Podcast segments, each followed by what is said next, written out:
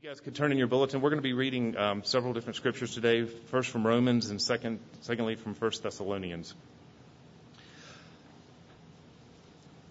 We know the whole creation has been groaning as in the pains of childbirth right up to the present time.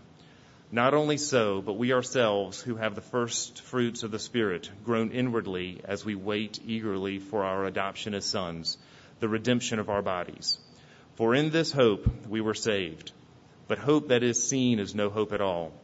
Who hopes for what he already has? But if we hope for what we do not yet have, we wait for it patiently.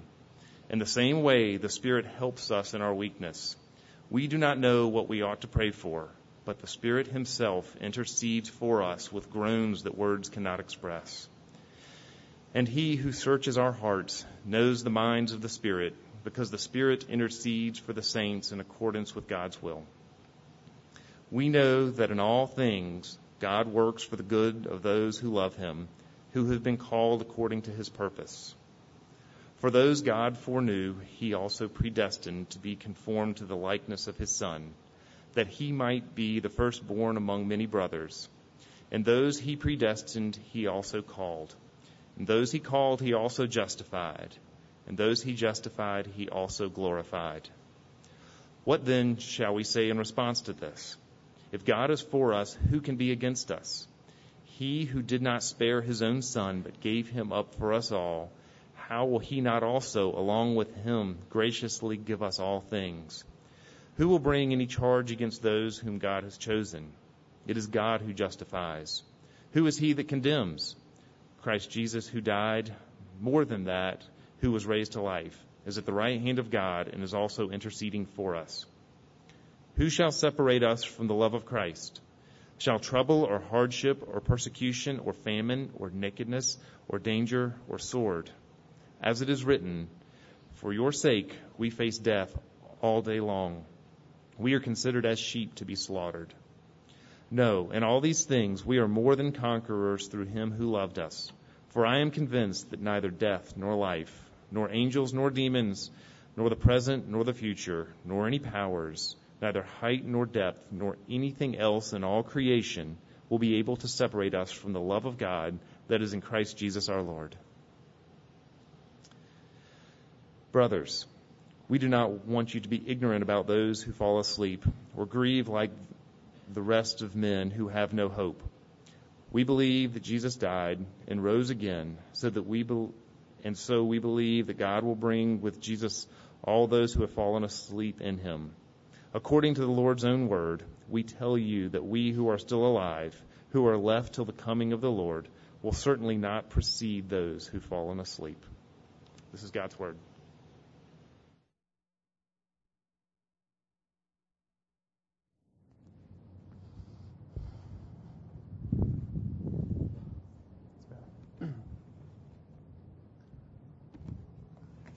Again, for those of you who've come in late, I am uh, Giorgio Hyatt. I'm the associate pastor here at Christ Central, and I've been gone, and uh, now I'm back. I've been gone for a while on sabbatical, and we thank you for that. And for those of you who also came in late, maybe inferred through the prayers or whatever, Howard and Terrence and Joel's mama died yesterday at 3:30 in the morning or so. She died in her uh, uh, with her husband of nearly 40 some odd years. And the boys tried to rush home. They left about one, tried to get home, but they didn't make it in time. They didn't get to see her. And there are a thousand things to say, and there's nothing to say. Pain and suffering and grief are at hand, and there's got to be something else. Today, Pastor Howard was supposed to stand here before you and to preach about a different kind of affliction, a different kind of, of, of suffering, uh, affliction of sexism, how to explore how the church might deal with such things and address this kind of pain as part of their mission. And that will have to wait for another day because pain and suffering and grief are at hand. And we have to look for something else. If you were here last week, which I was not privileged to be here, but I uh, was able to read Pastor Howard's manuscript, on a sermon series about suffering. How ironic. He talked about his mom. Again, how ironic. And you heard a man preparing his heart for a hard road ahead and presently having a hard ho- road.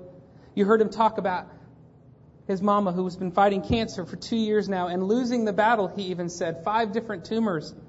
And all the treatments are taking their toll. And her life being sucked away, he said. He talked about the pictures that his dad printed out and how they look so different than the woman wasting away before him now, with her hair gone and the illness destroying her and her skin discolored and all the weight that she had lost. And he said to us, and you could hear the grief and his ache for the old days he said to us that he wished that he could see her in the kitchen or at church worshiping or nursing as was her profession, but just not in that hospital bed. And only God knew, only God knew that that hard road was only going to last six days longer. Pain and suffering and grief are at hand. There's got to be something else. Your pastor, Howard, is no coward, and so he was not afraid to ask the hardest questions of himself and of God in the middle of it, even in the last sermon, where he talked about the feeling of foolishness, of having hope that his mom might get better, the feelings of foolishness and fright, and feeling silly, and when it quieted in on him and, not, and wondering what had happened. Why he felt so uncomfortable, why he sat there while death was coming, not knowing what he knows now, trying to speak hopeful words and not being sure trying to hope, but with results that he could not produce, no magic he could spell. He asked about what the goal and the hope of the mission of suffering was, and he answered in part. Still fighting off, was it a sadistic joke? Is it a sadistic joke to suffer well? What is it? What is the good news of the mission of suffering? Y'all, Miss Brown did not get up. It was death that they were waiting for. They didn't know a miracle would not happen. They hoped and prayed that it would. She will not walk or cook or sing or rub her boys' heads again on this earth. Pain and suffering and grief are at hand, and there's got to be something else. Problem of pain and the problem of suffering, the problem of death is not philosophical. It's experiential. People die. People ache. And yet God calls us to bend our hearts towards Him in the middle of it. That's the hard part. It's not about some other, somewhere, some person, faceless and nameless. It's about our loved ones. And our loved ones' loved ones. You see, the question, the question is not, why do people suffer? The question is, what do we do with death? What do we do with death? How do we live in it, knowing it's going to happen, knowing the touches of it are happening in our sufferings? How do we live in light of this thing? And we have a culture who is so prone to not thinking about it. We have a Christian subculture that's just as bad. The story's told of, a, of a, I don't even know where I read this, but there was a guy who was trying to talk about grief in a book I was reading, and he, he says that he picked up a Philip Yancey book called Disappointment with God. And on it was a flashy yellow or gold gilded uh, mark on it that had 15% off, and it said, um, a money back guarantee. If for any reason you're dissatisfied with this book, return it to Zondervan Publishing House for a complete refund. You realize how ridiculous this is? We can't even be disappointed about disappointment with God, much less being disappointed with God. What presumptuousness, what silliness. We won't even risk that. We won't risk, risk 15 bucks on a book unless we can secure that we will not be disappointed. That is not life, that is fairy tale land. Because as today tells us that pain and suffering and grief are at hand, and there's got to be something else. Many of you and I and my family will visit Mrs. Brown's dead body on Thursday. I don't care what kind of Pollyanna approach you have to that, that is what's going to be. That's not all that's going to be, but that is what's going to be. Dan Allender writes, We either give in to the pain with a hopeless cynicism or settle for an artificial resolution that insists that things really aren't too bad and we need not muck around in all this negativity. Miss Brown's body will not be negativity, it will be reality on Thursday, and is today. And we have to ask, is there more? And as your elder Adam talked and taught, heard about, asked you about your suffering or told you that he knows of your suffering, he knows and I know the same for you. And I want to encourage you with one thing first, and that is the Bible is not like our world, and the Bible is not like the Christian subculture. It deals with the reality of pain. It is honest about it. It is a wonderfully human, divine book. And though it doesn't always condone all the emotions that are in him, in the book, it is wonderfully realistic about depicting what's going on. Job's whole family is destroyed. And he said, Why did I not perish at birth? Why did I not die when I came from my mother's womb? Elijah says, Take my life, Lord, kill me. Jonah says, Take my life, for it is better for me to die than to live. Judas commits suicide. Moses said, All our days pass away under your wrath. We finish our years with a moan. And then there's the treasury, the book of Psalms, the beautiful book that explores all the grief of the world in it and the joy that we find there. It tells us how to hate death, how to have compassion. It teaches us how pain and suffering and grief are at hand, and it gives us words for it. And it gives us something else as well.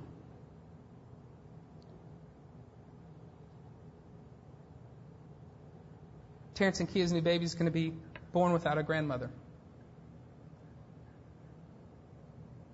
Among us is cancer, difficult pregnancies, even more difficult miscarriages, strained family relationships, divorce, lost friendships, death, suffering, jobs lost, strokes, businesses failing. If Christianity does not have anything to say about this, then we should go home. But it does. And if I could pocket this for you, and I could give it for you, and I know that I'm only 30 some years old, 35 years old, and I haven't lived long enough to suffer, but I have made this a schooling of mine to learn how to walk in these ways.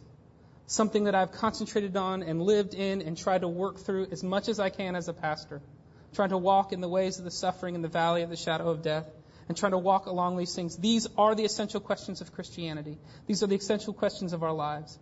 If I could put this in you and I could somehow, you know, zip drive it into your heart, I would do it. But it's not data. It's something else. And it's something we have to lean into because the scripture teaches us to do two things in the face of this death that we see, not just Mrs. Brown, but the death all about us and that is to groan and to hope. To groan and to hope.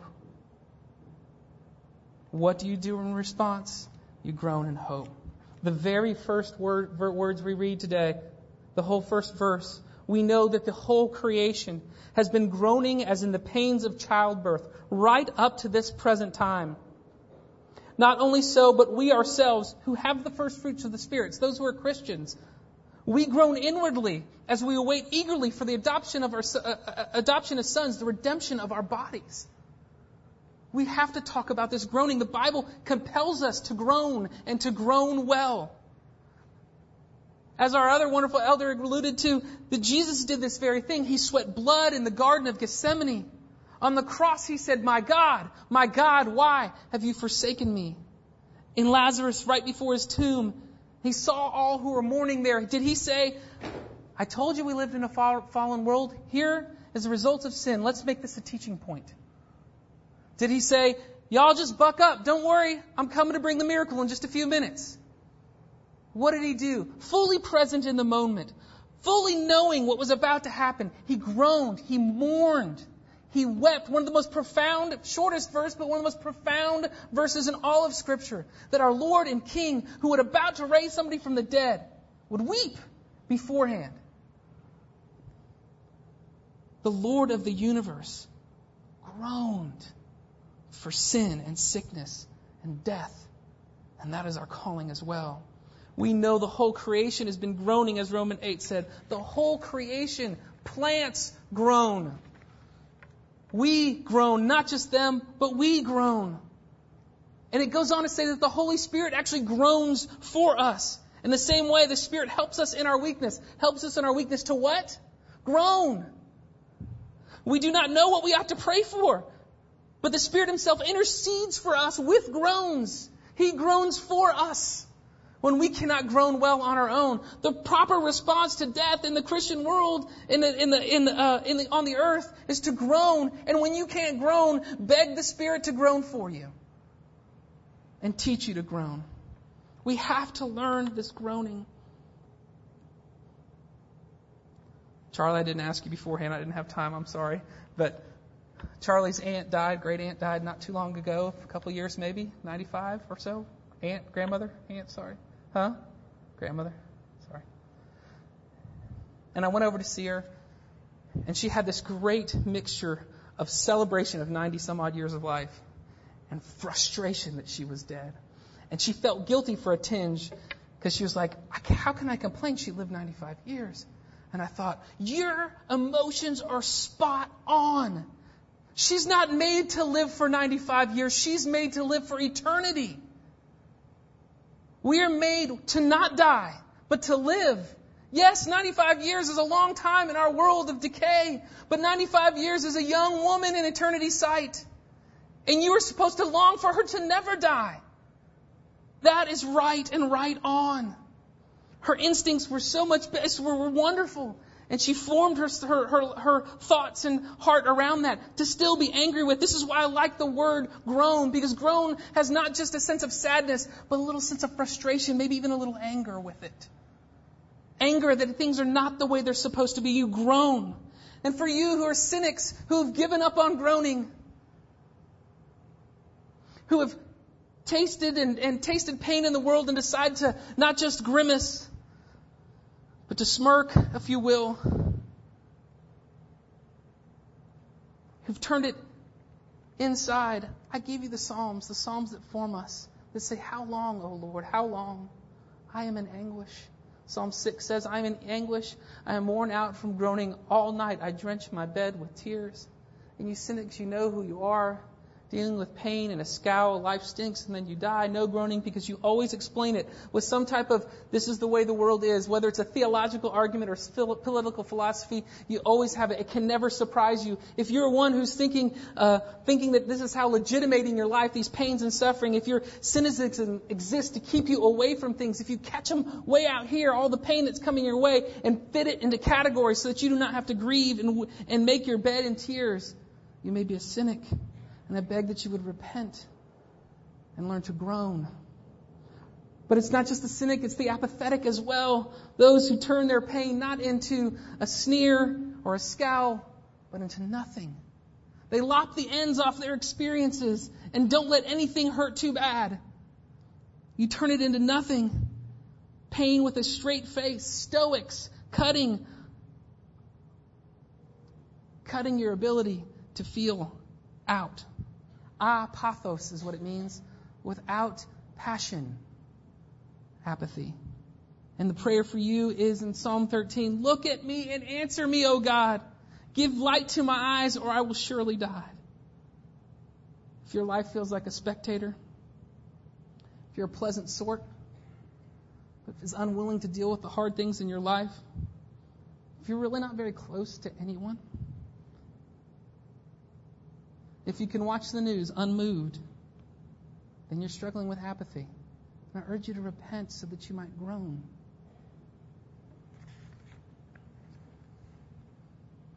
Or you could be like me. I'm also those two things too. You could be heroic. You can do the heroes thing. You face pain by wanting to take the hill. And here are your words from Psalm 55 Don't ignore me, God. I am distraught. Horror has overwhelmed me. Fear and trembling plague me. If I could, I would run away. Let that form you instead of Nietzsche, who says, What does not kill you makes you stronger. Remember what Nietzsche also has to end up saying God is dead. the heroic, who call and say, or who, who, who offer, don't cry over spilled milk, stop this complaining and these downers. The world is hard and you just need to deal with it. If you're like that, then I'd ask you to repent and learn to groan. Use the words of the Psalm 74 Why have you rejected us forever, O God? Why does your anger smolder? And then you have the optimist who deals with pain by turning lemons into lemonades. Pain with a smile. Don't worry, be happy. It is the same faithlessness, you know, of avoidance, not dealing with how hard this world is. If you don't think it's really bad, not bad. If you don't think about the poor and the abused and the broken and the dying. If you think people in caskets look beautiful, you may be struggling with optimism. And I'd ask you that you would repent and learn to groan. Because what all this does, all this learning to groan, it does is help us deal with the reality of our world. And the scriptures demand that we deal with the reality of the world, taking a hard and strong look in it, look at it, getting us to the point where we're almost in despair, leaning us into it. Dietrich Bonhoeffer, a pastor and revolutionary, said, It is only by living completely in this world that one learns to have faith. And he's right. To shrink back from this and all this optimism and cynicism and any other ism we use, including uh, addiction, is to be living a fairy tale, sub Christian, sub human, and sub alive. This happened when, uh, right after I preached my mother in law's funeral. A great man whom I respect greatly, an incredible leader in the community, has done more for uh, pregnant moms than any uh, single pregnant moms and uh, than any person probably in the country. Was at the funeral, and he said to me after we were sitting there and we're getting ready to get in the cars and, and, and go to the actual gravesite, he said, "You know, I've been thinking." Death is good. And I thought to myself, this is probably not appropriate, but I want to strangle you right now. He says it's kind of a doorway because that's the only way we come to Jesus. And I thought, I really may strangle you. Death may be good for you in about 10 seconds. No, death is not good. Death is Christ's last enemy. You don't come to Jesus because you die. You come to Jesus because He died. You live because He died. It is a stingless thing when the resurrection happens. Death is, yes, a necessary road bump, but a bad road bump. What we would prefer is that he not die, we would not die, just come on back and we just go to glory. Death is not something to make peace with. Jesus is someone to make peace with to deal with death. Death is your enemy. It is not your friend, nor is disease or destruction or anything. Yes, Miss Brown, in a state now, is being comforted by the Father in heaven and that is glorious and true. But we don't thank death for it, we thank Jesus for it. Because the next thing we need to do is not just groan, but hope. Hope is the central reality of the Christian life. There is no accident that this, and I mean this in the most sovereign God sense of the way, there's no accident that this has come right in the midst of the mission sermon series because the mission of God's people is to hope in God's redemption. That is what we're to do. What should we do? We should believe upon the Lord Jesus, Jesus says. It is a battle axe of glory in the hand of God. Hope does violence to sin and destruction. Hope gives us courage not just in what we can do by our collective efforts. Frankly, and I love the guy, there's no audacity in that hope. Somebody got it. The audacity of hope is hoping in the one. The one who can actually change what happens, can alter the state of life and universe. Hope. Listen, y'all. Hope's good, does lots of things. Scriptures are filled with it. If we hope, we do not, and it says in 24, for in this hope we are saved. But hope that is seen is not hope at all. Who hopes for what is already has? 25. But if we hope for what we do not yet have, we wait for it patiently. Remember, we're not in control of the outcomes. 35. Who shall separate us from the love of Christ? Hear the hope there. Shall trouble or hardship or persecution or famine or nakedness or danger or sword or let's keep going or cancer or car accident or stroke or pneumonia or a raging lunatic with a gun or a knife or an army? Nothing no, in all these things we are more than conquerors, goodness sake, through him who loved us. For I'm convinced that neither death nor life, neither angels or demons, the present or the future, or any powers, neither height nor depth, nor anything in all creation will be able to separate you from the love that is in Christ Jesus our Lord. Amen. The rest of the Psalms that we were reading before and I was giving you before, here's the second halves of them. The Psalm 6, the Lord has heard my cry for mercy. The Lord accepts my prayer. Psalm 10, you hear, O Lord, the desire of the afflicted. You encourage them and you listen to their cry. Psalm 13, but I trust your unfailing love. My heart rejoices in your salvation. I will sing the Lord, for he has been good to me. 42, put your hope in God, for I will yet praise him, my Savior and my God. 55, Cast your cares on the Lord and he will sustain you. He will never let the righteous fall. Hope, my friends, is what will make us make meals for the Browns. Hope is what will drive us down to Charleston.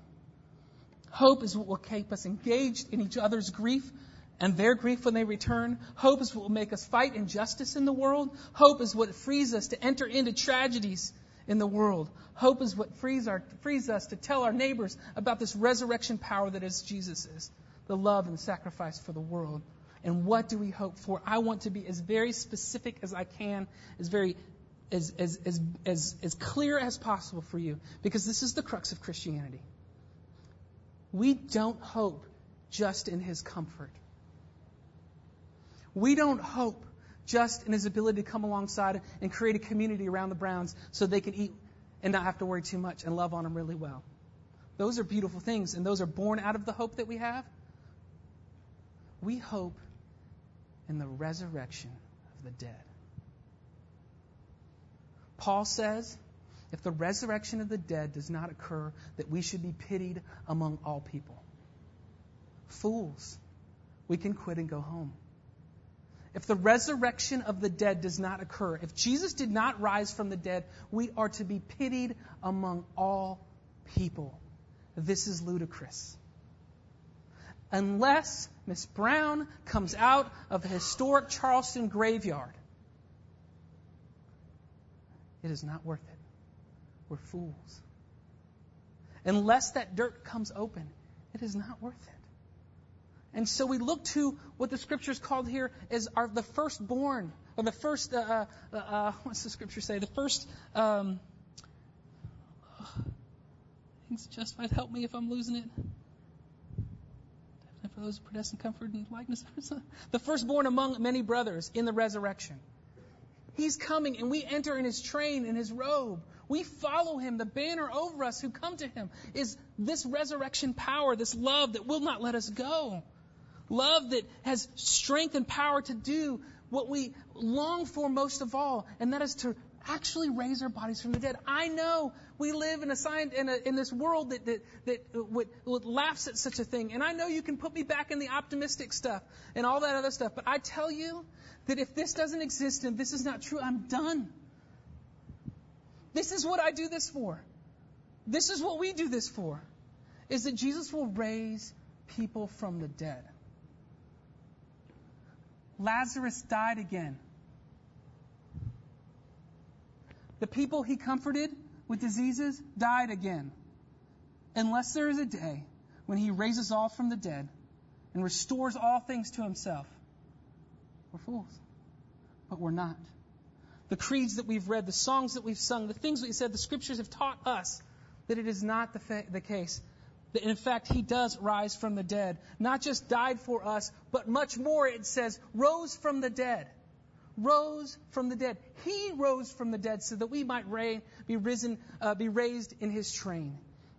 The central reality is that Jesus is Lord and he has conquered death. That is the Christian creed, that he is Lord and he has conquered death. And you know, and you can experience it just like He requires of a lot of us in groaning, that we have to avoid cynicism and all things. He requires tons more in us hoping. It's unbelievable how much. What He is saying is to Terrence and to Joel and to Howard, as they're picking out coffins, probably today or tomorrow, trust in the resurrection. Trust that I will rise her from, raise her from the dead. What he is saying to them is that the ultimate reality is not the groaning of this dead body, but the life everlasting that she has when I come in her return. The earth will give way and she will be glorified. He asks them not to hope and feeling okay right now and to be comforted, but actually being able to hug her neck one day and kiss her face that is no longer discolored, and rub her hair that is fully there. And that she, in return, though she missed it this time, could rub her three boys' heads, fully embodied and fully restored.